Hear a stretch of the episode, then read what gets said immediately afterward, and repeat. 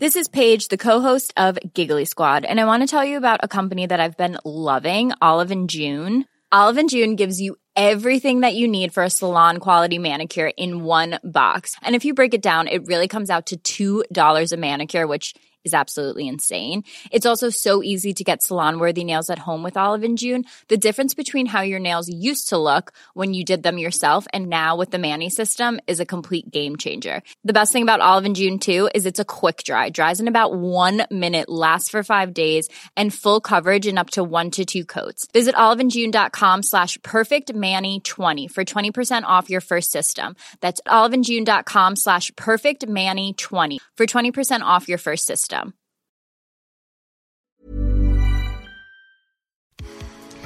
Bienvenue dans On the le podcast de la sexualité masculine. C'est la première fois que je reçois un invité qui est asexuel. J'étais ravie de rencontrer euh, le doux Christophe. Cet homme souriant de 45 ans avait à cœur de partager son histoire, son parcours et les questionnements qui l'ont amené à nommer et identifier cette orientation qui toucherait 1% de la population française, la sexualité. Cette dernière est définie comme l'orientation sexuelle d'une personne, donc asexuelle, qui ne ressent pas ou peu d'attirance sexuelle pour une autre personne. De son histoire, Christophe raconte le décalage ressenti très rapidement au début de son adolescence. Au début de sa vingtaine, il comprend bien qu'il n'est pas très porté sur la chose et s'enfonce dans quelques croyances qui suffiront euh, un temps à expliquer son manque d'intérêt et que ses rares rapports sexuels sont peu satisfaisants, voire agréables. Puis au début de sa trentaine, la rencontre avec son épouse va changer la donne. Christophe est toujours marié à cette femme qu'il aime, avec qui il vit une très belle relation de couple. Toutefois, avec elle, il a la possibilité de s'interroger davantage sur ce manque d'intérêt et de désir. C'est une histoire effectivement de manque de désir. Il aime profondément sa femme, mais il est totalement étranger au désir sexuel, à la tension, le besoin de sensualité et de rapports charnels. Il va consulter plusieurs professionnels, faire des examens qui ne constatent rien de médical, et c'est en se renseignant par lui-même qu'il va comprendre et nommer son asexualité. Aujourd'hui, Christophe est encore en réflexion sur ce sujet complexe, mais avance sur son chemin, étant à une forme de sérénité et d'alignement avec qui il est. Dans cet épisode, il est surtout question d'écoute et de respect de soi. Merci infiniment à Christophe pour sa confiance et d'être venu à mon micro. J'ai pour ma part trouvé très intéressant de mettre la lumière sur la difficulté de s'épanouir dans une société si sexualisée lorsqu'on est asexuel. N'hésitez pas à venir sur Discord ou sur euh, Instagram pour en discuter. Je vous souhaite une très bonne écoute. Pour ce nouvel épisode, je suis avec Christophe. Ça va Christophe? Oui, ça va. Alors Christophe est en face de moi, Oui. sur un canapé qui n'est pas rose mais qui est bleu. Oui. Il y a eu un petit changement de décor euh, pour coller à nos agendas respectifs. Euh, tu m'as dit que tu as écouté tous les, hum, tous les épisodes, donc tu connais la fameuse Hmm. question que je pose à tous mes invités. Quel est ton tout premier souvenir lié à la sexualité? Mon tout premier souvenir, euh, c'est à l'école. Euh, c'est euh, en C- CE1, donc je sais pas, c'est euh, 7 ans à peu près. Ouais, 8 ans, Et- 7-8 ans. Ouais, c'est ça. Et euh, c'est euh, je euh, touche pipi. Euh, Voisin, voisine, euh, Cousin, cousine. Non, à l'école. À, l'école, à l'école, Dans, ok. les, dans les toilettes euh, de l'école maternelle. Ok. T'avais eu un. Donc, vous, vous, vous regardez, vous jouez, vous touchez. On s'attrape dans la cour et après on va dans la, on va dans les toilettes et, et on se montre, euh, Ok. On se montre les zizi et. T'avais eu euh, un peu de- d'éducation à la maison. euh, donc, toi, t'es né euh, fin des années 70. Mm. T'as eu un petit peu d'éducation à la maison euh, sur le sujet? Absolument aucune. Aucune non, rien, rien. On n'en parlait pas. Ouais. Non, j'ai vraiment ni petit ni à l'adolescence, Ah oui. mais, mais vraiment rien. Et peut-être des cousins, cousines, euh, copains, copines, non, personne? Non, non, non. D'accord. Donc là, vous jouez, c'est vraiment les jeux d'enfants, découvertes. euh, Découverte, il n'y a, y a pas d'enjeu de la sexualité Pas derrière. ouais. C'est vraiment, c'est vraiment, Oui. on regarde, c'est de la curiosité, c'est vraiment des jeux de petits. Là, à ce moment-là, pour toi, ça, donc ça représente le- vraiment le- l'attrait du jeu et, et comment ça va, ça va grandir dans la cour de récréation? Est-ce que C'était assez peu présent en fait. Euh, franchement, à l'école euh, maternelle et primaire, euh, on n'était pas du tout là-dedans. l'innocence L'innocence, on était, euh, je sais pas, à la campagne, euh, c'était. euh, au grand air, on se baisse juste de temps en temps le slip pour se marrer et puis c'est voilà. ça, c'est ça, c'est tout. Donc, euh, donc une enfance plutôt heureuse, joyeuse. Ouais, ouais, ouais. Euh, T'as des frères et sœurs? J'ai deux sœurs, Ok, une grande et une petite. d'accord. Ah, t'es au milieu. Ouais. L'enfant du milieu. Ah, je, je te fais un check parce que vraiment, cette place. Aïe, aïe, aïe. Euh, donc, t'arrives au collège, euh, début de puberté, pas encore? Euh, si, euh, début de puberté, ouais. Ça se passe comment pour toi? Pas top, j'ai pas un bon souvenir. Les années collège, les années lycée, pour moi, c'est pas des, c'est pas des super années. Tant, euh, ouais, primaire, maternelle, là, c'est vraiment les années, les années de l'insouciance, Ouais, ça les années euh, vraiment top. Et à partir de ouais, collège, lycée, je sais pas, euh, pas bien dans la peau, euh, Comment un tu peu gères gêné ça par le corps. Comment tu le gères justement, ce corps qui change? Pas très bien, Ouais. mais comment je le gère, je sais pas. Je j'ai fait des malaises à ce moment-là, c'est marrant. Des hein. J'ai malaises fait des malaises, je tombais dans les pommes et on n'a jamais su ce que c'était. Et bah tu vois, tu me demandes comment on gère, bah, peut-être que le corps il se met en off. Genre, j'ai pas envie de gérer. Euh, Ouais, c'est ça. C'était à des moments précis ou c'était euh, ça venait, ça survenait euh, Ouais, les... de me sentir mal après, c'était, euh, ça pouvait être, euh, tu vois, quand j'étais euh, dans la dans la queue pour aller euh, pour aller à la cantine le midi, quand il y avait trop de monde et tout, ça commençait à tourner. Genre un peu de d'espèce de, de, de agoraphobie, de trop de monde, ouais, de machin. ouais, ouais. ouais, ouais, il pouvait y avoir un, un peu de ça, donc. euh, Et tu l'as vécu comment? Parce que a- le fait de tomber dans les pommes, il y a, il y a quelque chose d'un peu de fragilité. Mm. Et ça, c'est quelque chose, ça va, t'as- t'arrivais à le gérer vis-à-vis des copains, etc.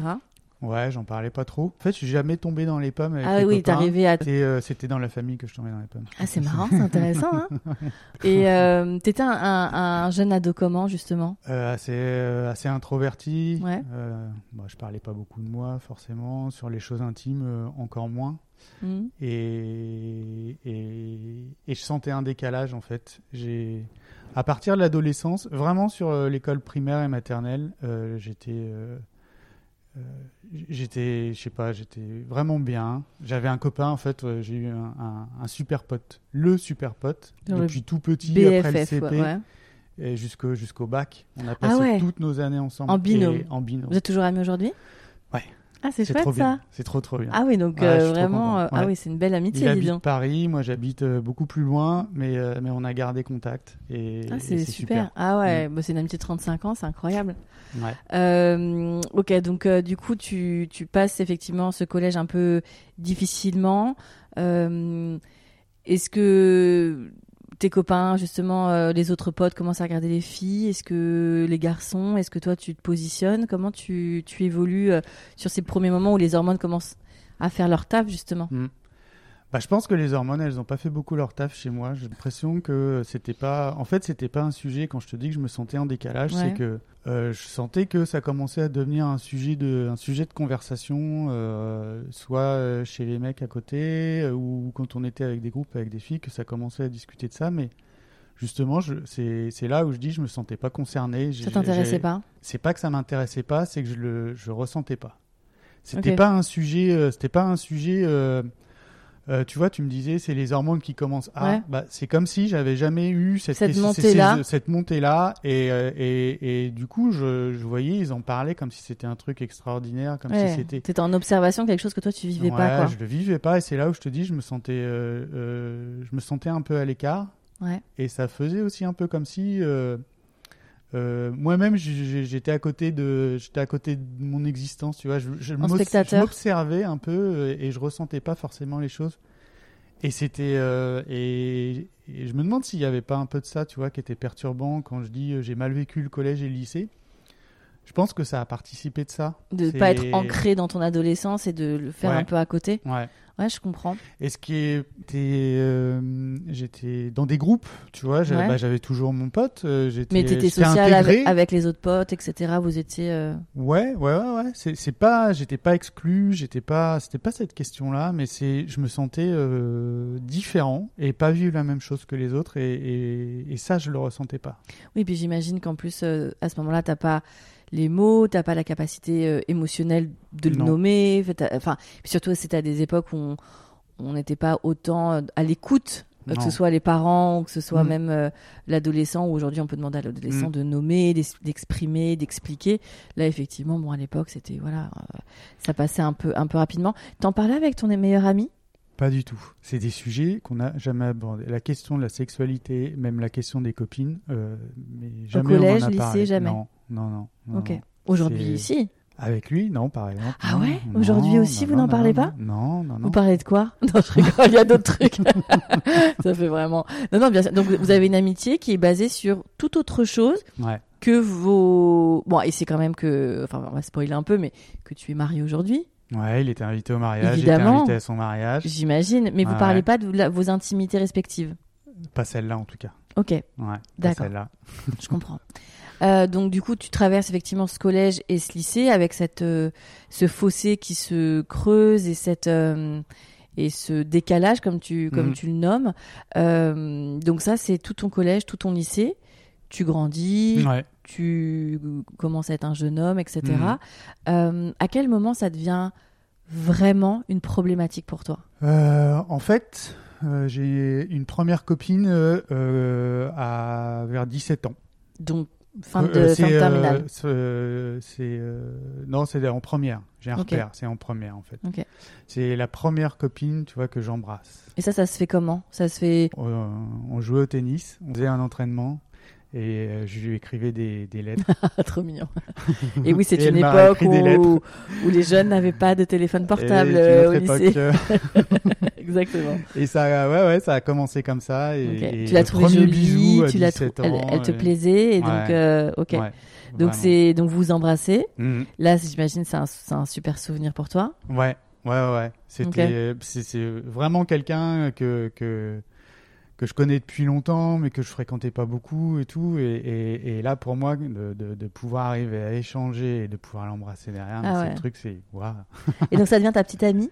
Ouais, Et en termes de ressenti, il se passe quoi? Vous vous embrassez? ouais. Mais est-ce que euh, là, tu as 17 ans c'est le moment où généralement c'est un peu les Mm. premiers euh, les, les premiers flirts un peu plus poussés? Mm. Est-ce que vous allez dans cette direction tous les deux? Et bah non, Euh, pas du tout même.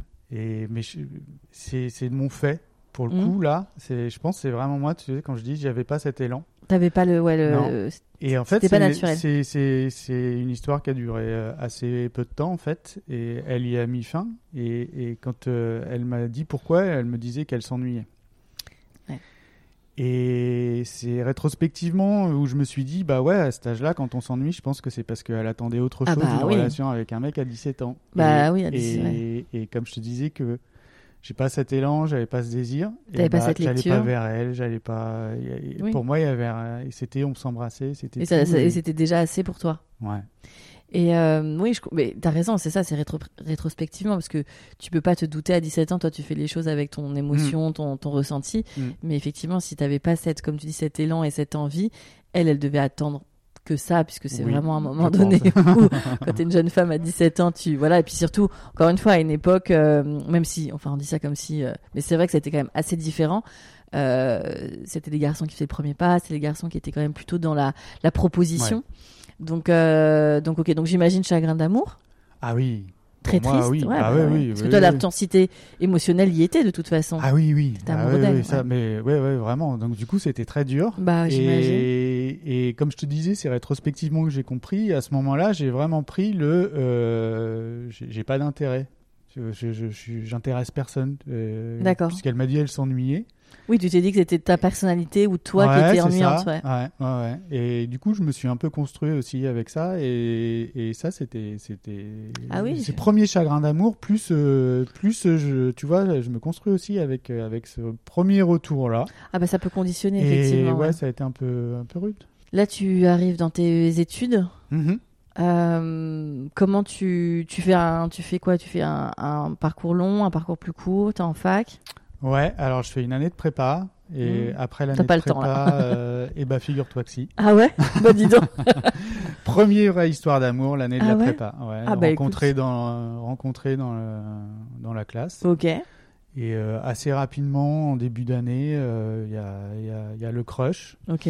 Euh, une évidence, on sort ensemble. Parce Et- que pour qu'on comprenne bien, t'as le t'as le, le désir amoureux, Ouais. le sentiment. Ouais. Mais par contre, quand il faut passer euh, à l'étape, on va dire charnelle, Mm. là, Mm. il se passe pas. Ça se passe pas. Donc avec cette jeune femme, pareil, vous tombez amoureux? Oui. Vous sortez ensemble? On sort ensemble. Euh, ça dure plusieurs mois, puisque je sais pas, je pense, tu vois, vers octobre, assez rapidement après la rentrée, on sort ensemble. Et l'histoire se termine euh, au mois de juin suivant. Ok. Et euh, il s'est rien passé. Il s'est rien passé. Et, et là, par contre, euh, et ça va revenir plusieurs fois, euh, c'est elle, non, elle non plus euh, me disait qu'elle n'était pas prête. D'accord, donc là, il y a ton, toi qui est pas dans une euh, un, on va dire un désir charnel Mm. et il n'y a pas cette, cette attraction. Mm. Mais de l'autre côté, ta partenaire à ce moment-là, celle de la prépa par Mm. exemple, était pas prête. Elle n'avait pas eu de Non. relation sexuelle Non. et donc c'était trop tôt pour elle. Ouais, Donc du coup, ça reste chaste entre vous. complètement chaste. Alors, il y a, il y, a, euh, il y a des caresses, Ouais. on, on dort dans le même lit, on, on est proche, mais... euh, Il n'y a pas d'acte sexuel. Non, pas du tout. D'action sexuelle en tout cas. Et pas d'action sexuelle. Même les caresses restent, euh, restent euh, Chaste. chastes. C'est un mot qu'on va ça. utiliser. Et ce qui Euh, est curieux, c'est que euh, quand je refais un peu mon parcours euh, comme Mhm. ça, euh, c'est pas la seule D'accord. femme avec qui j'ai été, euh, qui, qui, avec qui j'ai pas eu de relation, et pas, pas seulement de mon fait, tu vois, pas seulement parce que moi j'avais pas cette attirance, mais c'est parce que elle à ce moment-là, soit était pas prête, soit n'en avait pas envie, soit avait des problèmes de santé. Ah oui. Et c'est très curieux. C'est un truc, tu vois, Ouais, le- ça traverse, mais j'arrive pas à le comprendre. Mais est-ce qu'il y a des radars? Sur combien de, de, de, de partenaires à peu près? Alors j'ai eu très peu de partenaires. Ouais, Euh, mais c'est- trois ou quatre. D'accord, mais elles ont toutes eu euh, une raison Ouais. qui, a, qui ont fait qu'elles-mêmes n'étaient pas Mm. dans une demande d'une Mm. sexualité euh, Ouais. euh, avec toi. Euh, Est-ce que, parce que quand tu, tu m'as écrit sur le formulaire, etc., ce que j'ai trouvé intéressant, parce que c'est la première fois à ce micro qu'un homme qui se définit, donc c'est ce que tu m'as dit que tu, je- tu peux le dire, ton orientation serait Asexuel. c'était hétérosexuel, puisque Ouais. tu es marié à une femme. Que tu aimes, etc. Mais aujourd'hui, avec effectivement cette euh, ouverture sur ces sujets, j'imagine tu me disais que tu avais écouté tous les épisodes, donc c'est un sujet qui t'intéresse Oui. beaucoup. Tu as réussi à nommer et à définir, toi, ton orientation. Et ce que tu m'as dit, j'ai relu euh, que c'est pas quelque chose qu'on choisit Non. et que c'est pas voilà c'est pas juste un voilà une- comment dirais-je une, particularité à se, à se poser en se disant bon alors moi je suis plutôt ci plutôt ça là c'est vraiment ça s'est imposé à toi Oui. C'est pas une décision. c'est pas une décision De la même manière que euh, tu décides pas d'être homosexuel, Ouais. hétérosexuel, euh, j'ai pas choisi euh, de- de- d'être asexuel. Je l'ai compris, ça m'a mis beaucoup de temps. En fait, j'ai mis, j'ai commencé à mettre un mot dessus et à comprendre euh, ce que je pouvais vivre autour de la quarantaine. donc autour de la quarantaine. Donc, mais ouais, c'est récent. C'est récent et, et même dans le couple, tu vois, aujourd'hui, je vais, ça fait, quand je te dis vers la quarantaine, je vais prendre 45 ans là. Même dans le couple, ça, ça, ça bouge encore. Et il y a eu. euh, ça a été compliqué dans le couple et, Ah, ça, et ça reste un sujet aujourd'hui. euh, un sujet. euh, qui est, Alors, qui est délicat ouais ouais, qui est délicat et, et qui, qui, qui, colore, euh, qui colore la relation, forcément, et qui, euh, qui, qui aussi dit des choses pour la suite. Enfin, euh, aujourd'hui, clairement, moi, j'impose une abstinence à, à, à mon épouse. ok Et donc, elle, elle, l'accepte parce qu'elle puisque elle reste avec moi. Et pour moi, c'est comme si, euh, du fait que je lui impose ça, elle avait quand même euh, un bon de sortie, euh, un bon de sortie permanent. t'as l'impression que toi t'es un peu toujours en sursis par rapport à ça? Beaucoup moins aujourd'hui, là t'es parce rassuré que euh, on en a parlé. Là, c'est vraiment posé entre nous. ok Euh, mais quand je quand j'ai mis un mot dessus et quand et quand j'ai compris moi et, et quand des choses se sont alignées et pour moi c'était assez clair que euh, du coup maintenant que j'ai compris euh, que j'acceptais cette Ouais. asexualité le fait de pas de, de, de pas vouloir avoir de relations sexuelles Donc c'est pour qu'on comprenne bien, parce que c'est vrai que la sexualité c'est assez récent ce mot dans nos dans notre société.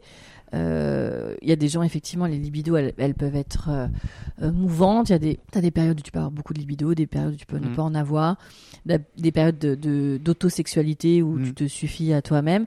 En étant hétéro par exemple, on peut avoir un crush sur quelqu'un qui euh, du même sexe, donc du coup on peut avoir une je veux dire une homosexualité fulgurante, je ne sais pas si ça existe, mais tu vois, tu peux avoir un crush, etc.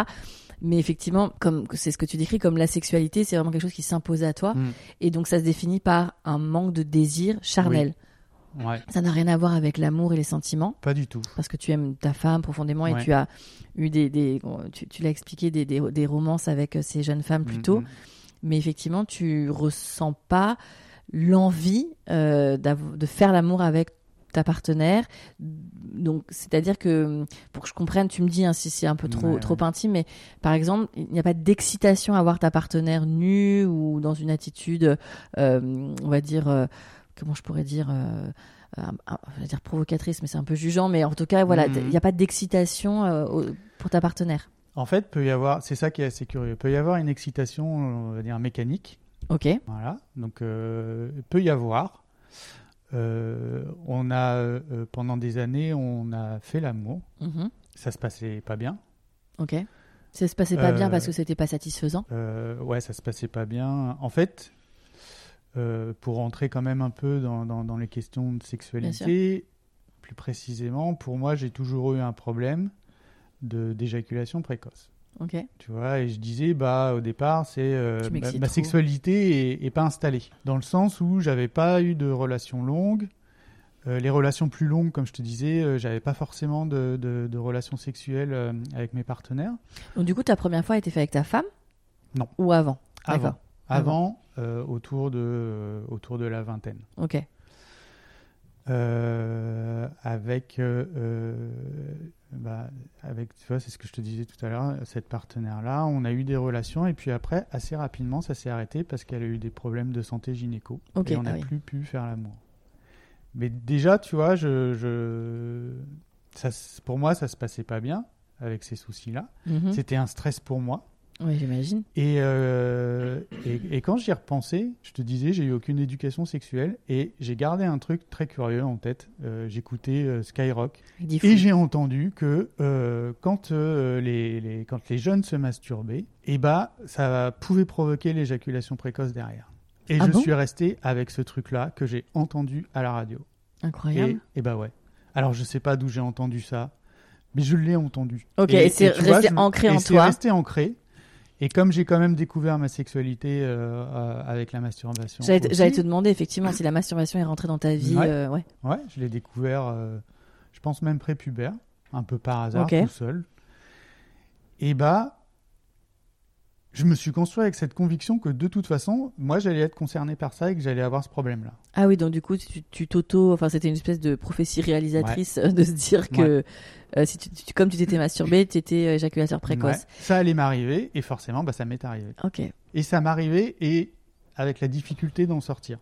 C'est marrant d'avoir cristallisé ça. Quand tu découvres la masturbation, c'est quelque chose que tu, tu pratiques régulièrement quand tu es adolescent, etc. Euh, ouais, quand je le découvre, euh, oui, mais ça n'a pas une place, euh, ça a pas une place Oui. énorme. Et parce que en fait, euh, euh, j'ai assez peu de fantasmes, Ok. j'ai peu d'images qui se construisent, euh, et je m'ennuie assez vite. En fait, je, m'ennuie, Ok. et le- du coup, l'excitation va plus passer par euh, par des images. Donc, d'accord. besoin, tu vois, de visuel. voir. Ouais. Et c'est là où je te dis, par contre, ça reste une excitation assez mécanique. Ok. Euh, et, mais il n'y a pas le plaisir derrière. J'ai- Je j'ai pas, j'ai- cette sensation de plaisir qui traverse que j'entends les autres dire, même dans la masturbation ou dans l'acte sexuel. Donc la masturbation, c'est plutôt euh, libérateur, grosso Ouais. modo, comme tu dis, mécanique. Ouais. À un moment donné, Libérateur voilà. de tension. Oui, libérateur de tension, ouais. exactement. Mais effectivement, de, de ton dans la relation sexuelle euh, et dans l'éjaculation, il n'y a pas d'orgasme. Non. Est-ce que tu as cherché un peu à comprendre euh, s'il y avait aussi peut-être un... Je te dis ça, j'en sais rien. hein. Est-ce que tu penses qu'il y a un rapport peut-être aussi chimique, biochimique? Est-ce que c'est quelque chose euh, que... pareil, pardon pour le jugement de valeur, mais que tu n'aurais pas d'un point de vue, tu vois, cérébral sur, Mm. tu vois, la libération de bonheur, de, de l'orgasme, de dopamine, de l'excitation. Je sais pas. J'ai fait euh, un test. En fait, je, je vais pas répondre à ta question. Ouais. Parce que t'as pas la réponse. répondre- Ouais, ouais, bien je vais sûr. répondre un peu, euh, un Ouais. peu à côté. Donc c'est pour ça que je te pose la question. Est-ce que ça pourrait, tu vois, parce que tu n'as pas parlé de traumatisme. tu- Enfin, tu vois, Non. ça, pour- enfin, C'est complexe, quoi, tu vois, de, à Tout comprendre. ça, c'est des questions que je me suis posées. J'imagine. C'est des questions que je me suis posées. Dans le parcours, comme je te disais, pour moi, j'avais un problème avec euh, la, la- la question de l'éjaculation précoce. Donc, assez rapidement, euh, tu vois, j'ai fait de la, de- de la thérapie et Ouais. assez rapidement, c'est un sujet que j'ai amené euh, en thérapie. Mais toujours avec cette porte d'entrée, j'avais ce problème-là. Je suis allé voir euh, des sexologues. J'allais te m'ont- poser cette question. Voilà, donné, par exemple, fait faire des exercices, etc., etc. Donc c'est quoi comme exercice, par exemple? C'est Des exercices de respiration pour essayer d'arriver à mieux maîtriser l'excitation. L'ex- L'éjaculation. Parce Ouais. que t'as plein d'hommes qui ont qui sont éjaculateurs précoces et qui ont des sexualités épanouies ou en Mm. tout cas qui trouvent des mm, tu vois des petits tips. euh.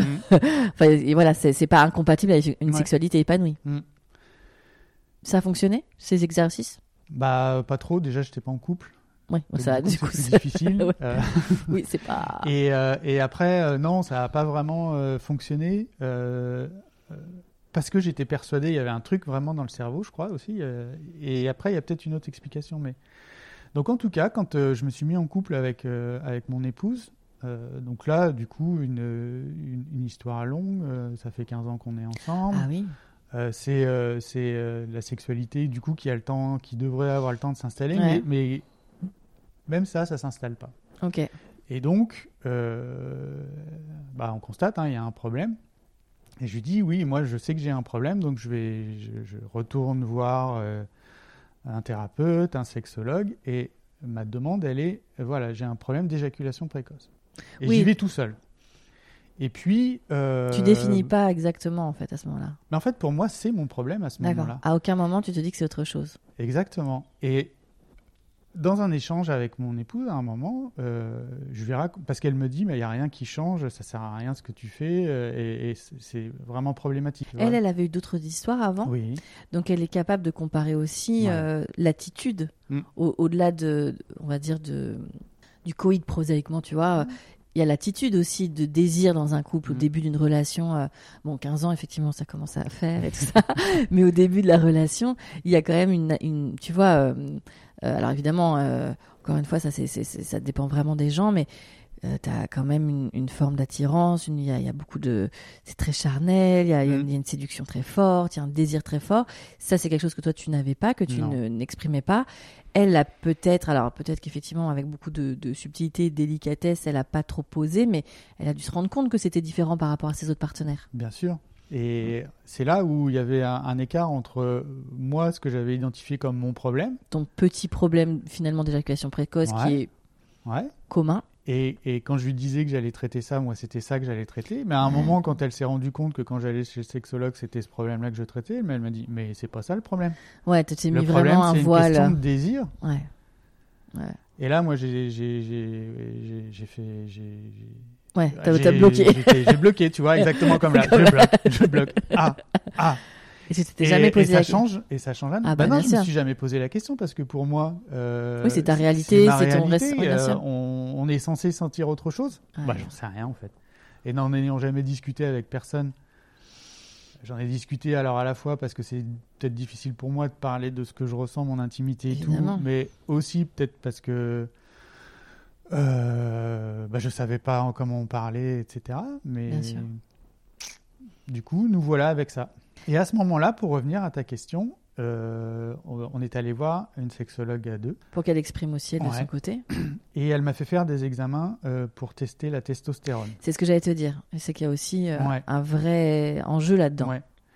Et normal, taux normal. Oui, vu ta Pas barbe, je pense que ça se passe bien. Pas de souci de ce bah côté-là. Et ben, ça a acté. Pour moi, là, ça a acté. Voilà. Alors, je comprenais qu'il y avait un- un- une question de- de- d'absence de, désir. Elle m'a dit, bah, euh, maintenant, tu pourrais prendre rendez-vous avec un, un andrologue pour essayer de voir faire des tests, etc. Et en fait, là, moi, j'ai dit non. Pourquoi t'as J'ai dit non? parce que euh, je commençais à, à, à- à découvrir et ça commençait à faire un peu partie de, de mon identité, de qui Ah, j'étais. Oui, ça dé- Et- parce que ça définit aussi des traits de caractère. Ouais, et j'avais pas envie de médicaliser ça et de me dire euh, je suis malade. Bah, c'est comme. Comme les homosexuels, tu vois, je je faisais un peu le parallèle en Ouais, disant ouais. on le choisit pas et, et, et comme c'est pas une maladie d'être homosexuel, bah pour moi là c'est pas une maladie de pas avoir de désir. Est-ce que tu t'es posé assez naïvement, pardon pour la question un peu, un peu frontale, si tu étais peut-être homosexuel? Ouais, je me le suis posé. euh, j'ai eu très peu. euh, en fait, je me le suis posé de façon indirecte et, et on m'a invité à, à me la poser. C'était Ouais. assez drôle pendant. euh, Là, entre 20 et 25 ans, quand tu es censé avoir plein d'expériences, plein de Mhm. copines, être très. Enfin, et je- je- j'en avais peu, en fait. Mhm. Et euh, l'entourage euh, commençait à suggérer, Ouais. mais euh, peut-être que tu es homosexuel, tu fais un déni. te- te- Et du coup, je me suis posé la question. Oui, que mais je me, suis- je me la suis vraiment posée. Bah oui. Et, euh, et je suis arrivé à, euh, à, à l'idée que euh, peut-être, j'en sais rien, tu vois, un peu comme tu disais, on est tous un peu, Ouais. euh, on est tous bi, mais en tout cas que j'avais jamais été attiré par un homme. Oui, c'est ça. C'est-à-dire que le, le désir, c'est pas un désir fin pour les femmes et un vrai désir pour les hommes. Mhm. Parce que si tu as écouté les épisodes, tu as, des- t'as des hommes bi ou même Mm. homos qui, dans leur jeunesse, voilà, à un moment donné, euh, ils vont vers les filles parce que sinon c'est pas envisageable autrement. Mais par contre, quand dans le porno, on regarde d'un œil, tu vois, et puis on regarde vraiment beaucoup le mec.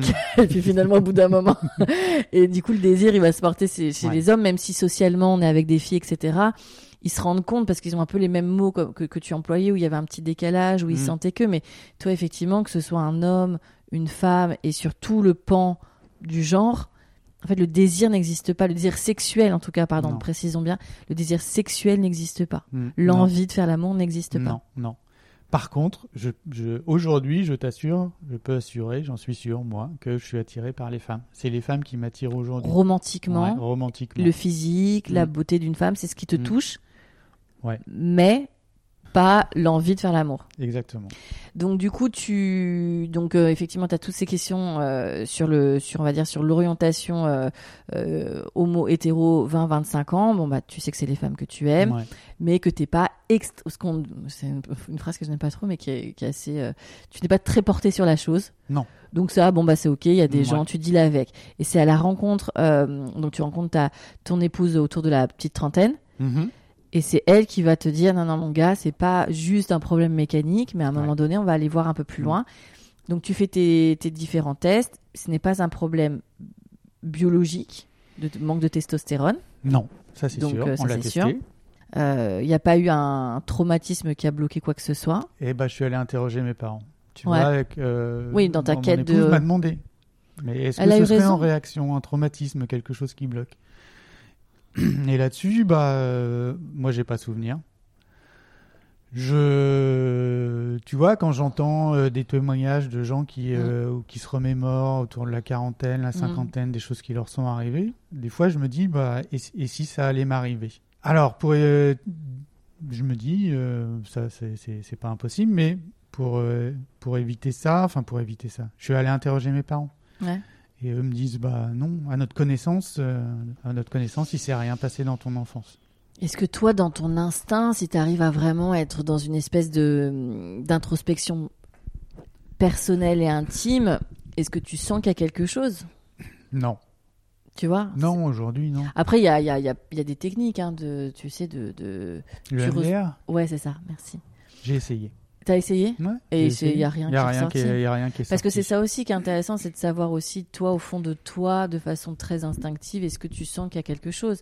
Si pour toi, en fait... euh, Est-ce que ça a été soulageant quand tu t'es dit que tu étais asexuel? Oui. bah, Oui, parce que je, je- ça, ça m'était, euh, ça a permis de, j'ai un peu relu tout mon parcours, ce que j'avais vécu, et, et je comprenais mieux. Il y avait une cohérence. Et ça, ben, ouais, une cohérence, et ça m'a permis de beaucoup plus euh, et beaucoup mieux m'accepter. Et ouais. encore aujourd'hui. Hmm.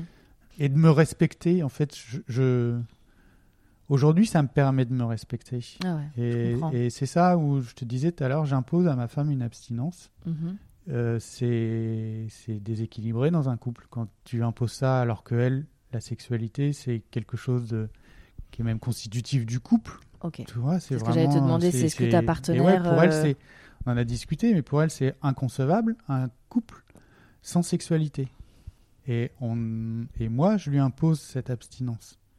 Parce que tu ne prends pas de plaisir, parce que tu n'apprécies pas, parce que c'est pas quelque chose Ouais. qui te. Et, et j'imagine que si vous êtes rentré dans toutes ces discussions, c'est qu'il y a aussi beaucoup d'ouverture d'esprit de l'un et de l'autre, Mhm. et que j'imagine que ta femme euh, respecte ton consentement, ton envie, et donc peut pas te l'imposer. C'est un- ça, c'est un, un- un mot important, la question du respect. Ouais. Et euh, la question du consentement, c'est quelque chose que, sur, lequel, euh, euh, sur lequel je suis sensible aujourd'hui, en fait. Mhm. Parce que je me, je me, c'est ça, quand je parle de, de me respecter moi, c'est c'est comme si euh, j'avais toujours été consentant consciemment. Ouais. J'ai toujours accepté quand j'ai eu des relations sexuelles. Il n'y a aucun souci avec ça. Par contre, c'est comme si au fond de moi-même, euh, mon corps était pas si consentant que ça. Et avec le recul, Ouais. la question de l'éjaculation précoce, je me demande si c'est pas pour moi une réaction de défense. C'est un moyen pour que ça se termine le plus vite possible. Oui, parce qu'effectivement, c'est ce que tu dis, si, que, si ton orientation euh, constitutionnelle est la sexualité, tu es allé à l'encontre de ce que ouais. tu es profondément. Mm. Donc effectivement, ça peut, ça peut s'entendre. Il y, a- il y a eu, pareil, à, à à ce micro, des hommes euh, euh, homosexuels qui ont eu des relations avec des femmes, pas tous, hein, bien sûr, je ne mets, je mets pas tous les hommes homosexuels dans le même panier, mais qui ont des relations avec des femmes satisfaisantes, mais au fond d'eux, il y avait quelque chose qui n'était pas aligné, tu vois. Donc c'est un peu ça aussi, ce, ce dont tu parles, ça fait écho justement euh, au respect de sa- sa- son entité et de qui on Mhm. est. Donc aujourd'hui, effectivement, tu as nommé ton orientation sexuelle, Ouais. qui est la sexualité. J'imagine que tu as lu pas mal de choses dessus. Il y a des témoignages, il y a, il y a pas mal de... Il y avait euh, une jeune femme qui avait pris la parole dessus et qui avait C'est un aussi... podcast Ouais, qui a fait un Mhm. podcast et qui a fait un enfant toute seule, j'ai vu aussi, Oui. etc Ouais, ouais, ouais. et qui expliquait qu'on pouvait être asexuel et parent et tout ça, c'était assez intéressant. Oui. J'imagine qu'avoir euh, des, d'autres personnes qui en parlent librement, ça a dû aussi beaucoup nourrir toi ta réflexion. Oui, j'ai écouté euh, les podcasts, j'ai lu quelques articles sur, euh, sur Internet. Euh, j'ai jamais rencontré, tu vois, Ouais. je suis pas allé jusqu'à intégrer une communauté euh, asexuelle. T'en aurais besoin ou? Bah non, non, non. C'est- à la fois, je, je, je me, tu vois, quand j'ai mis un mot dessus, pour moi c'était important et ça m'a un peu, euh, c'est comme si ça m'avait apaisé. Ouais, ça soulage quelque chose. Mais il n'y a pas de quelque chose où j'ai envie de revendiquer, de faire partie de- d'une communauté. Et euh, je suis allé, euh, tu vois, c'est super récent, euh, cette année là, à, à la marche euh, LGBTQA. I. QIA+. A, I, A+, ouais. Et j'étais euh, j'étais content d'y aller. Ouais. Euh, je me sentais pas faire partie de, de cette communauté-là, même s'il y a le A de asexuel. Je Et, euh, et je m'y sentais euh, légitime parce Mhm. que euh, parce que ma sexualité, je sens qu'elle est euh, elle est représentée, mais elle est aussi en dehors de la norme. Et, et, et ce courant-là, c'est à un moment, c'est aussi pour revendiquer de dire qu'il n'y a pas que la norme qui existe, Ouais, exactement. et euh, et il y a plein de formes de sexualité différentes aussi qui existent. Oui, Et ça, elles ont le droit d'exister autant que les autres. Ouais, ouais, ça, ça, c'est effectivement, je pense que c'est très important de, de, de notifier, c'est que euh, il y a aussi maintenant euh, la, l'existence reconnue de la sexualité comme une orientation sexuelle. Donc ça, effectivement, je pense que c'est libérateur. Après, effectivement, pour, pour certaines personnes, la sexualité euh, fait partie de la personnalité et quelque chose de, de, de- d'exprimer. On a aussi le droit de ne pas exprimer sa sexualité, de ne pas raconter qui on est, de se définir par, son, par, sa sexualité. Ça, c'est propre à chacun. Mm. Et tu as tout à fait le droit de, évidemment, de, de, d'embrasser euh, euh, cette orientation et de l'assumer dans ton cercle très intime, mais t'es pas obligé de voilà de, de, de brandir, tu vois. Euh, donc aujourd'hui, depuis donc 15 ans, tu es avec ton épouse, Mhm. vous avez réussi ensemble à définir, j'imagine, hein, euh, ça a créé des moments de tension entre vous? Alors ça en a beaucoup créé. Ouais. Euh, ça en a beaucoup créé, euh, à la fois parce que bah, pour elle, c'est absence de sexualité alors qu'il y a du désir. Ouais. Et aussi parce que c'est difficile de pas avoir son partenaire euh, qui, qui, qui, qui fait montre de désir pour soi et qui, mais en fait, normalement, l'attirance, l'amour passe aussi par là. Et le fait Ouais. que je l'exprime pas, pour elle, ça a interrogé en disant mais est-ce qu'il est m'aime vraiment en fait? Est-ce que est-ce qu'il est, authentique? Tu vois? Ouais, Et ça- a beaucoup interrogé là-dessus. J'allais te poser la question en tant que femme. Je- Enfin, moi, je me pose la question est-ce que ça n'a pas été difficile dans sa féminité à elle? Bah oui. Parce que quand ton partenaire euh, te désire pas, c'est vrai qu'en plus, nous, les femmes, on est, on était assez conditionnés à exister dans le regard de l'homme, dans le désir des hommes. Du coup, dans son couple, euh, comment elle fait pour gérer ça? Ça, tu vois, j'ai de la difficulté à répondre. Ouais. Euh, c'est pour moi, c'est difficile. euh, c'est difficile. On a, on a pu échanger à un moment de savoir est-ce que on ouvrait la possibilité Bah, pour elle d'aller, d'aller avoir d'autres expériences Ouais. en dehors du couple. Mais c'est pas envisageable pour elle. Parce, tu vois. parce que c'est Alors moi, je sais pas. Je sais pas si je le supporterais. Je sais pas comment je le vivrais. Je disais bah, euh, bah peut-être qu'il il faut que je l'accepte parce que moi je lui impose quelque chose qu'elle n'a pas choisi. Donc c'est on en a parlé mais pour elle c'est pas envisageable. Parce pour elle que- le couple c'est c'est vraiment le on, on sort pas du couple même pour la sexualité même quand il n'y en a pas à l'intérieur. Donc c'est euh, Tu culpabilises Ouais, il y a une part. C'est comme si j'avais une dette envers elle. Je comprends. Euh, Donc, tu la dois être un mari parfait. Pas du tout en plus, c'est ça qui est horrible. Mais non Tu pourrais compenser en étant un mari parfait, l'amasser tous les jours. Tu vois la Ah, ça, chronologie. faut que tu coupes ça, cette partie-là.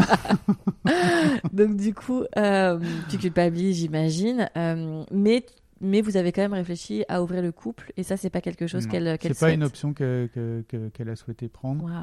Et, et je sais pas si je la en remercie, mais euh, je- je- tu vois, avec le recul, je pense que ça aurait certainement fait exploser euh, notre couple aussi. Donc, euh, Tu penses pas que maintenant que tu es beaucoup plus solide sur ça? Parce que jusqu'à maintenant, comme tu disais, c'est assez récent finalement Mm. la, la définition de ton orientation et de qui tu es par rapport à ça. Et donc, quelles sont tes limites Quels sont tes, tes non-besoins Euh, Parce que ça aurait pu être, on va transposer dans une, dans un, une autre euh, euh, réalité, tu aurais pu être bisexuel, ouais. très heureux avec ton épouse et avoir besoin, avoir envie de temps en temps d'avoir des rapports avec des hommes. Est-ce que dans ce cas-là, tu vois, vous auriez ouvert votre couple pour que tu puisses, tu vois, toi, avoir une sexualité complètement épanouie? Peut-être. Donc c'est vrai que c'est c'est intéressant de se rendre compte que elle, même si ça a été évoqué, c'est pas quelque chose dont elle a besoin parce que c'est avec toi qu'elle a envie d'avoir la sexualité. Ouais. Donc aujourd'hui, c'est quelles sont vos options? C'est- mais c'est, c'est en fait à chaque fois qu'on en a discuté, elle me pose cette question-là, mais j'ai pas de réponse. Et aujourd'hui, la seule euh, la réponse que euh, elle, elle a et qu'elle tient entre ses mains, c'est euh, ok, j'accepte cet état de fait et, et je, je poursuis notre couple, on poursuit notre route ensemble parce qu'elle veut bien l'accepter, mais le jour où, où elle ne veut plus l'accepter, qu'est-ce qui se passe? Enfin, tu vois, là, là, quand je te disais, elle a un bon de sortie, c'est Ouais. c'est- c'est ça. C'est soit moi, je, je, je rogne sur euh, ce, qui est super important pour moi en termes de respect, de me respecter moi. C'est ce que j'allais te dire et je vais citer euh, Rubin qui l'avait dit euh, ne doit être fidèle qu'à soi-même. Ouais. Donc effectivement, si toi tes besoins et, et- et qui tu es sont ne pas avoir de sexualité et en plus tu lui mens pas dans le sens où ça y est c'est établi dans votre couple, Oui. en avez communiqué, elle le sait, elle dit avec. Maintenant effectivement, qu'est-ce qu'elle en fait Mm. Et ça oui je comprends que effectivement tu parles de bon de sortie. Mm. Euh, vous en parlez régulièrement? On en a parlé euh, beaucoup plus régulièrement. Et puis, euh, la dernière discussion, vraiment, euh, là, maintenant, elle date peut-être un an et demi, où je lui ai, j'ai dit, pour la première fois, je pense très clairement, j'ai posé en disant, bah, en fait, moi, c'est qui je suis. Et c'est comme ça aujourd'hui que, que, je, que je vais vivre.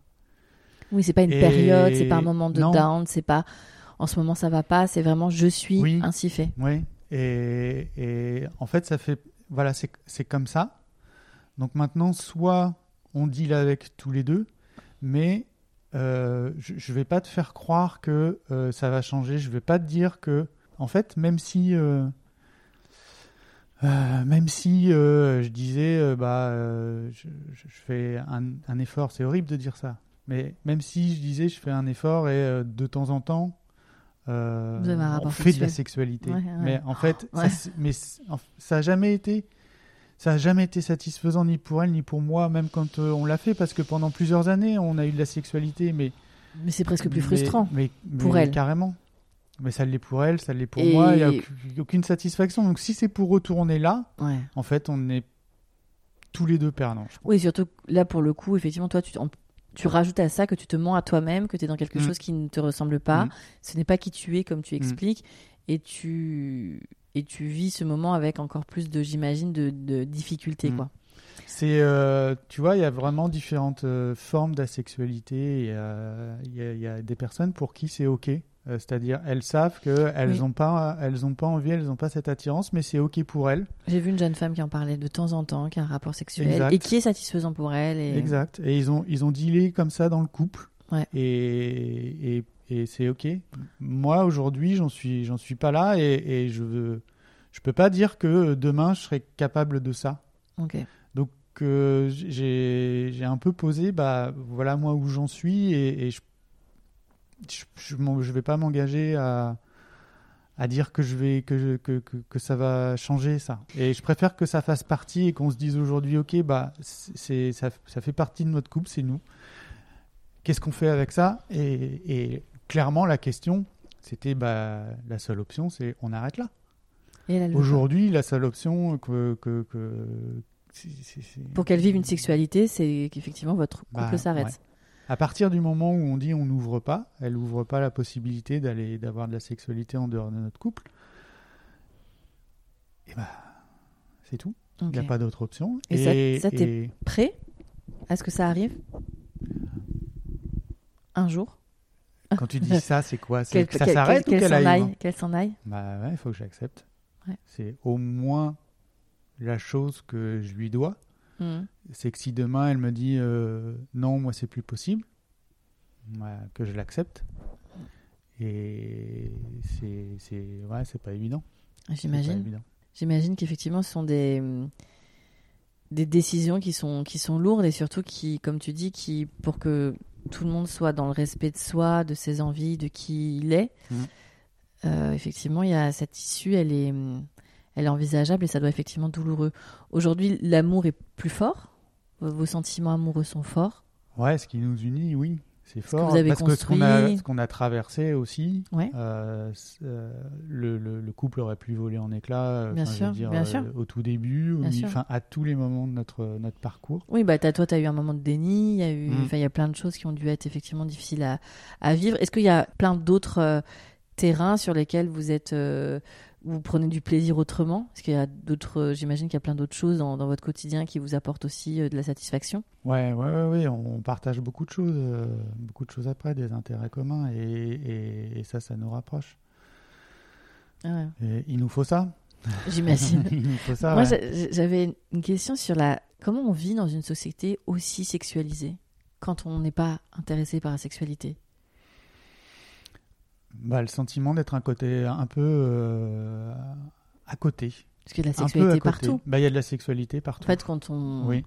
Enfin, les, les séries, les films, la pub, Ouais. euh, enfin, Mais- les sous-entendus, les tu- blagues. Tu vois, c'est, j'ai, pas d'aversion. Je suis Oui, pas oui, bien dégoûté. sûr. Non, je suis pas- pas, oui, dégoûté t'es pas par, en rejet par la tout. sexualité. euh, voir une femme nue, euh, je trouve ça euh, beau. Oui, Et comme je te disais, il y, a- il y a quand même une, excitation physique. Donc Oui, oui. ça, ça, j'ai pas de souci avec ça. C'est juste que c'est peut-être la, la, la masculinité, euh, la masculinité toxique ou la masculinité qui sont un peu plus compliquées pour moi. Et je vois, tu vois, quand je regarde euh, un peu le parcours, j'ai eu des amis euh, garçons, mecs, jusque à l'entrée de la fac Mhm.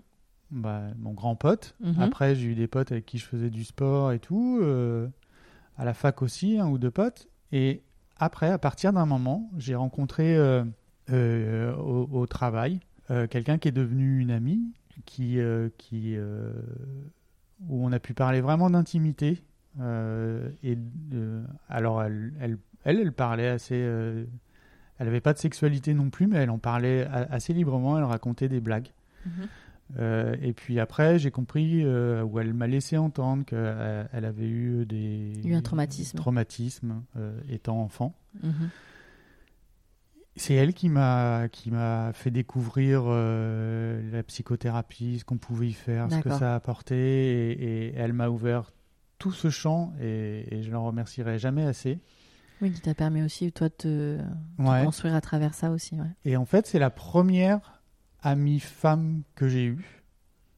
c'est la première personne, même si tu vois, que, quand je te disais, je parlais pas d'intimité Ouais, avec, avec mes qui potes. tu en as parlé. J'en ouais. parlais pas en famille, j'en parlais pas avec mes sœurs.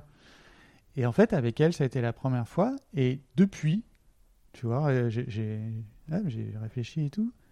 Et je me suis jamais refait de potes hommes. Et je me fais que des potes femmes. Ouais. Et alors, ça, du coup, aussi, c'est pas évident dans le couple. Ah oui.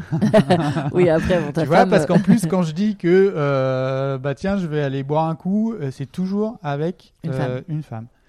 Et pour moi, les relations sont toujours aussi beaucoup plus euh, faciles en, en face à face plutôt qu'au sein d'un groupe. Je, je suis, je pense, Mal- hyper ouais. mal à l'aise. Bah après, c'est ce que tu, tu le disais au début, tu es assez introverti, euh, t'es pas quelqu'un qui est très à l'aise dans le groupe et dans le. T'as Ouais. besoin de, du cadre plus rassurant du one-to-one, quoi. Et, et, et en y repensant, tu vois, c'est j'ai une scène en particulier où on était, euh, c'était chez des amis de mes parents, on était plusieurs euh, ados, je sais pas quel âge on va de 16-17, et tout le monde commençait à se raconter un peu euh, ses histoires, ce qu'il ressentait et tout, et c'était la panique pour moi. Ouais. Et tu vois, c'est- là ce retrait, c'est c'est de j'étais aussi, euh, je- mais je peux pas raconter ce que je vis, je peux pas. Et c'est aussi, je pense, je me suis construit comme ça par rapport au groupe où le groupe est super inconfortable pour moi. Le moment où les yeux se tournent vers moi et où on me dit et toi, bah là, je sens la panique. Ouais, ouais. Il y a un truc de. Et, de protection, et ça, je le, je le garde, tu vois, je le garde. euh, J'aime pas quand il y a trop de monde, je suis pas hyper à l'aise. Donc les grands groupes de, de potes, que des hommes et tout ça, Ah, c'est pas du tout. ça, pas du tout. J'ai jamais eu ça. Jamais, jamais. Mais euh, oui, je, je peux, je peux comprendre effectivement qu'une masculinité ambiante avec effectivement, bah justement, il y a beaucoup d'enjeux de sur les sex- la sexualité, les choses comme ça. Après, tu sais, moi, ce qui me rassure et qui me, enfin, ça me conforte beaucoup, c'est que les générations de maintenant sont beaucoup moins comme ça. Mm. Tu vois vraiment que, Ouais. bah, typiquement, les amitiés euh, euh, garçons-filles sont beaucoup plus fluides, que les garçons euh, parlent de leurs sentiments, de leurs ressentis, Mm. de leurs émotions, de leur vulnérabilité de façon beaucoup plus facile. Et, euh, et j'espère qu'on a un peu cette dernière génération à, tu vois, un peu tout encaisser euh, et serrer les dents quand ça va pas. Et, euh, et aujourd'hui, euh, ouais, j'ai l'impression que les gens de 20, 25 ans, 30 ans euh, sont, euh, sont bien plus à l'aise avec ça. Et tant mieux, tu vois. Ouais, j'espère. Parce que c'est vrai que j'ai- croisé beaucoup euh, d'hommes de ta génération qui, effectivement, euh, le rapport amical entre un homme et une femme est peut-être problématique, ne croient pas en l'amitié homme-femme, parce qu'effectivement, il y a forcément, Ouais. Tu vois, une carte en plus, alors que pas du tout. Enfin bref, ouais, ouais, je comprends ce que tu dis. C'est vrai qu'effectivement, l'écoute d'une femme, et surtout une femme comme ton amie, euh, qui a vécu elle-même des, des épisodes traumatisants et qui a du coup, du coup allé dans l'introspection et dans l'ouverture euh, sur, euh, sur la psychothérapie, le développement personnel, ça a dû ouais, t'aider beaucoup, oui. Mm, mm. Je pense que ça aurait été, d'une façon ou d'une autre, il serait sûrement arrivé parce que ça Ouais, devait pense. devenir assez Ouais, invivable, ouais. tu vois. Même avec ton épouse, à un moment donné, vous auriez trouvé d'autres solutions. Oui.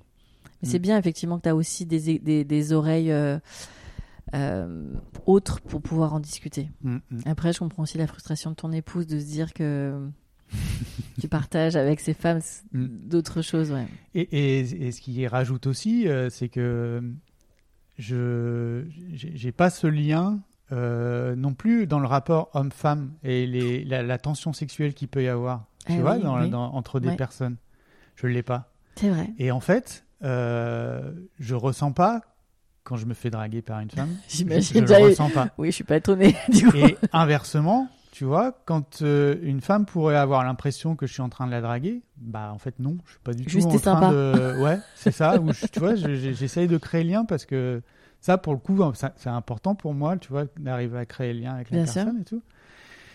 Et alors, c'est difficile aussi pour ceux qui sont de l'extérieur. Et peut-être que euh, je me suis mal fait comprendre aussi d'autres femmes à un moment qui ont cru peut-être que euh, je cherchais autre chose dans la Que relation. ton intérêt était sincère, Ouais. Que ta ça. gentillesse était honnête. C'est ça. Et inversement, tu vois, euh, euh, mm, des fois pour mon épouse, ça a peut-être été- un peu compliqué à, à, à, Ah bah ouais, à me voir aussi, peut-être me faire Oui. draguer ou, ou tout ça. Et en fait, comme En fait, j'ai les eu gens pensent que des- t'es un gros séducteur, ça se trouve Bah, que t'es un homme à femme. Parce qu'en fait, juste, tu- t'es t'es pas de... Ah, c'est, en fait, c'est ça l'image que tu dois avoir. Un- vraiment un mec, euh, ouais, un don juan, alors que pas tant. Pas Ah, tant, pas pas tant. tant. Et j'ai eu une, euh, j'ai, tu vois, je t'ai parlé du- d'une amie et, Mm. et, euh, quelques, peut-être un peu à la même période, j'ai eu une autre euh, amie aussi euh, très proche et on, on est parti, euh, on partait faire de la rando ensemble, on faisait des week-ends et tout. Et je sais pas si tu vois les randos quand tu files l'itinérant, la taille de la tente, Ah oui, on est tu vois, c'est la largeur de ton canapé. Ouais, pas Et très donc très. on dormait, euh, on dormait, euh, on dormait dans le dans la même tente. Et après, quand on faisait des week-ends, on prenait un, une chambre, euh, une chambre double, et on dormait dans le même lit. Ensuite, elle venait chez moi, elle dormait dans. Et Ah oui, c'est vrai. il n'y a ouais. jamais rien eu Ouais, entre nous en c'est fait. vrai. Ouais, c'est vrai que j'avoue Et je. de l'extérieur, les Bah gens n'ont- jamais compris cette relation-là. Et pour moi, mais il n'y avait aucun problème. Il n'y avait rien d'ambigu. Et pour elle non plus? Alors, bah, je, Ah. je, je, je ne sais pas. Parce que. Je vais mettre un point d'interrogation parce que pour moi, c'est pour moi, j'avais l'impression que non parce que si ça avait été ambigu, euh, j'aurais pas pu continuer comme ça. Et elle me parlait euh, beaucoup de de, de de ces histoires avec euh, des mecs qui euh, euh, qui l'avaient quitté ou enfin voilà, elle en parlait aussi beaucoup. Donc pour moi, il y avait il y avait pas du tout cette ambiguïté. Ouais, Et après, puis, euh, l'intimité reste. Enfin, tu vois, même si il n'y a pas, comme tu dis, tension sexuelle, etc., ça reste l'intimité. Dormir près de quelqu'un, d'être dans son quotidien. de- Hmm. y a une. La proximité, elle est quand même mais on se touchait pas. passe une, une petite ligne quand même, une petite frontière, tu vois même. J'étais célibataire. À cette Ah, t'étais célibataire, j'avais Ah pas compris, je croyais que t'étais avec ta Ah, femme. mais jamais Ah, j'aurais fait ça pendant que j'étais en couple. c'est bon, d'accord. Donc il y avait Non, quand même coup, une tout le petite. monde pensait qu'on était en couple. Ah oui, d'accord. Mais je en comprends, mais je comprends Voilà, aussi, voilà, je voilà. comprends aussi. Voilà. Et, et c'est là où je dis Ah, euh, bah la, question de l'ambiguïté. Ouais, je bien sais pas si elle était parce que euh, au moment où on s'est marié, on a fait un mariage surprise. Ouais. Et elle l'a appris en même temps que tout le monde. Et depuis ce moment-là, eh ben, le contact est perdu. Tu veux vraiment qu'on on débatte sur le sujet Bah Eh ben, oui. écoute, pour moi, euh, Ah. pour moi, je pourrais en débattre, et pour mon Ah, épouse, non. bah non, il n'y a pas de débat. C'est bon. Bah. T'as, t'as Et la- réponse à ta question Bah, que tu t'es jamais posée, en fait. bien hein. sûr. Mais- Et puis c'est vrai que donner accès à cette intimité-là, euh, homme ou femme, tu vois, c'est- quand même un- enfin, c'est important, tu vois. Donc oui, elle a quand même ouvert, euh, elle a- même si effectivement c'était en douceur et, et peut-être même, alors on, on- peut-être que effectivement c'était pas une relation, euh, elle avait peut-être, c'était peut-être votre relation qui était ainsi faite, peut-être que ça lui suffisait, tu vois, mais effectivement elle a dû vivre quand même assez difficilement ton mariage, euh, ton mariage quand Oui. même. Euh, Christophe, est-ce qu'il y a quelque chose que tu aimerais rajouter dans cet échange? Euh, Je trouve que non, c'est chouette hein, que, tu aies parlé de, de, de cette orientation qui a été jamais évoquée, je crois. Non, non, non. J'écoutais, j'attendais le prochain épisode Ouais, à ouais, chaque fois. Est-ce ouais. qu'on va en parler? Et, et pour moi, c'était, c'est pour ça que j'ai, beaucoup hésité à Ouais, bien t'envoyer. je l'ai fait parce que je me suis dit, j'aurais bien voulu entendre quelqu'un qui puisse témoigner de ça. C'est ça qui est intéressant, c'est que la sexualité prend beaucoup de place dans son vide chez toi. Mais carrément. C'est, en vois. fait, elle est hyper présente depuis, euh, depuis l'adolescence, en fait. Ouais. Mais par, euh, par, par par- défaut. par obligation sociale aussi, Ouais. par euh, ce qu'on attend de toi. Ouais, je pense que ça, ça, ça a beaucoup joué. euh, ça a beaucoup joué dans le parcours aussi. Tu vois, euh, les, cette anormalité, tu vois. Je, Ouais. parlais de la normalité. C'est quoi la norme Mais, mais tu sens cette pression quand même. Et, et en- encore maintenant, tu vois, je- tu disais, t'en parles dans tes, dans tes sphères privées et tout. Mhm. Non, j'en parle même pas dans mes sphères privées. Ouais. C'est juste euh, mon épouse. On en parle tous les deux. Mhm. Euh, T'aimerais ne plus en et- parler? Euh, Ouais, oui, mais en même temps, tu vois, euh, je suis dans un autre mouvement où bah, j'ai pris contact euh, Ouais. avec toi pour venir en témoigner. Il y a des personnes, je me dis, bah, j'aimerais bien en parler avec elles parce que euh, parce que parce que tout ce parcours-là aujourd'hui aussi fait partie de moi. et Il est important, comme tu dis, ça a pris énormément de place. Mhm. Et je sens, euh, tu vois, chez certaines personnes, euh, il y a une, une, une, une étrangeté.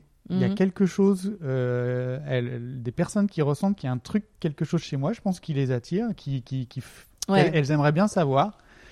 Et à partir du moment où, tu vois, tu, c'est- bah, c'est des personnes euh, avec qui tu, tu, tu lis un lien d'amitié, bah, je me dis, je pourrais en échanger avec elles. Aujourd'hui, je suis, je suis relativement posé, je suis, j'accepte, euh, je, je, commence à mieux comprendre qui je suis, Mhm. donc, bah, ok, je peux y aller. Et pour autant, mm, ça vient pas encore. Mais C'est pas naturel encore. C'est pas naturel. Et puis, euh, comme tu dis, euh, enfin, tu, tu poses pas forcément comme ça les questions de parler de ta sexualité avec, euh, avec, Ouais. Avec avec en plus des, euh, je pense, tu vois, à nos âges aussi. Tu, tu, tu parles un peu moins de sexualité. Autant quand tu te fais Ça des dépend. amis, euh, ouais, bah, tu vois, voilà, moi. Mais c'est un genre de coming out en fait. Exactement. Ouais, je le sens comme ça. Ouais, ouais, je comprends. comme ça. Ouais, ouais je, je- ce terme-là, il, il vient, mais est-ce que, est-ce que j'ai besoin Est-ce que j'en ai envie? Je, je suis là-dessus. Et venir aussi pour moi t'en parler à ce micro-là. Ouais, Ça fait partie du, du Ouais, chemin, ouais. Et je me dis, tiens, tu vois, j'espère en venant là, et c'est vraiment pas naturel pour moi de venir ici. Je te et, remercie. Et je- je- j'ai- peut-être ça va, ça va Ouais, ouais. créer un petit quelque chose et que et que ça va être peut-être une nouvelle étape, soit pour refermer, ou à la fois pour refermer quelque chose pour moi et à la fois pour ouvrir peut-être euh, vers, vers autre chose, vers les autres aussi. Ah ouais, je comprends. Mais, mais c'est vrai, et tu m'en parles, effectivement, euh, quand, quand tu es sexué, enfin, tu es sexué, certes, mais euh, quand tu as une sexualité et que tu... Je peux comprendre que ce soit... euh, qu'on s'interroge beaucoup. Mm. Comment tu vis ça Mm. Euh, C'est assez évident, entre guillemets, de, quand tu es hétéro, d'imaginer comment ça, ça fonctionne pour des gens qui sont homo, ou bi, ou pan, etc. Mais quelqu'un qui, effectivement, n'a pas de désir sexuel, je, je peux comprendre l'interrogation. Et euh, je, je- effectivement, depuis tout à l'heure, depuis euh, qu'on parle, je me demande effectivement comment tu évolues effectivement dans la société, comment tu vis. euh, bah, par exemple, tout, tu vois, tout le truc MeToo, pour toi, ça a dû être hallucinant de dire que parce qu'un homme désire tellement une femme qu'il va la forcer à faire quelque chose, alors que au contraire, toi, tu es de l'autre côté du prisme. Mhm. Ça doit être douloureux aussi quand tu, tu, tu dois exprimer euh, aujourd'hui à ta femme et peut-être à d'autres partenaires que tu les aimes, que tu les trouves à ton goût, mais que tu ne les désires pas. Ça doit être très compliqué aussi, tu vois, trouver euh, d'être élégant, mais pas te, te, te compromettre. Enfin, je, je peux Mhm. comprendre qu'il y a- eu un, un cheminement euh, difficile, douloureux.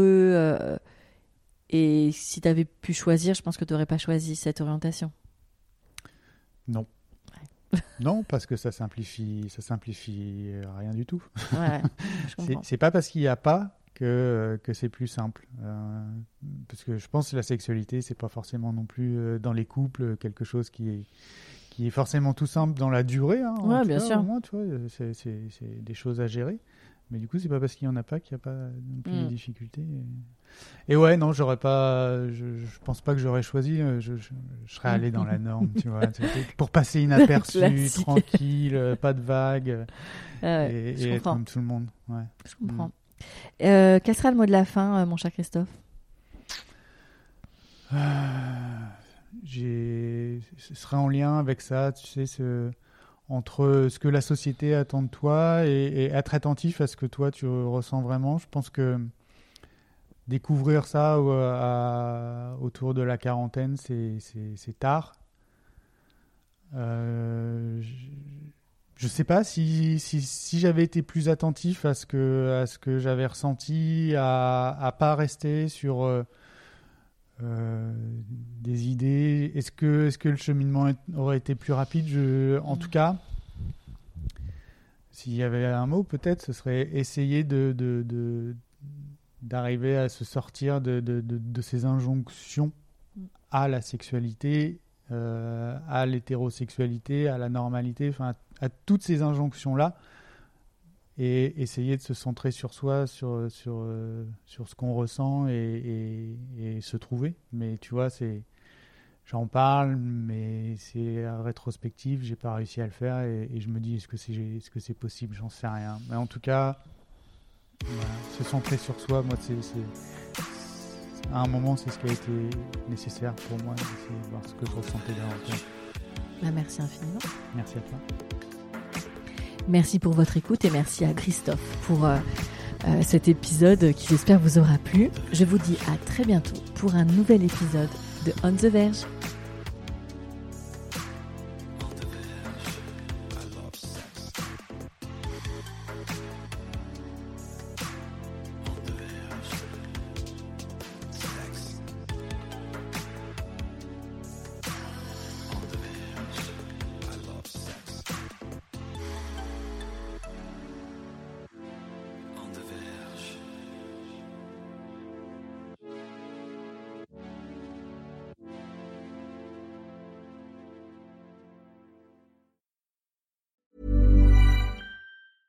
Even on a budget, quality is non-negotiable. That's why Quince is the place to score high-end essentials at 50 to 80% less than similar brands. Get your hands on buttery soft cashmere sweaters from just 60 bucks, Italian leather jackets, and so much more. And the best part about Quince, they exclusively partner with factories committed to safe, ethical, and responsible manufacturing. Elevate your style without the elevated price tag with Quince. Go to quince.com slash upgrade for free shipping and 365-day returns.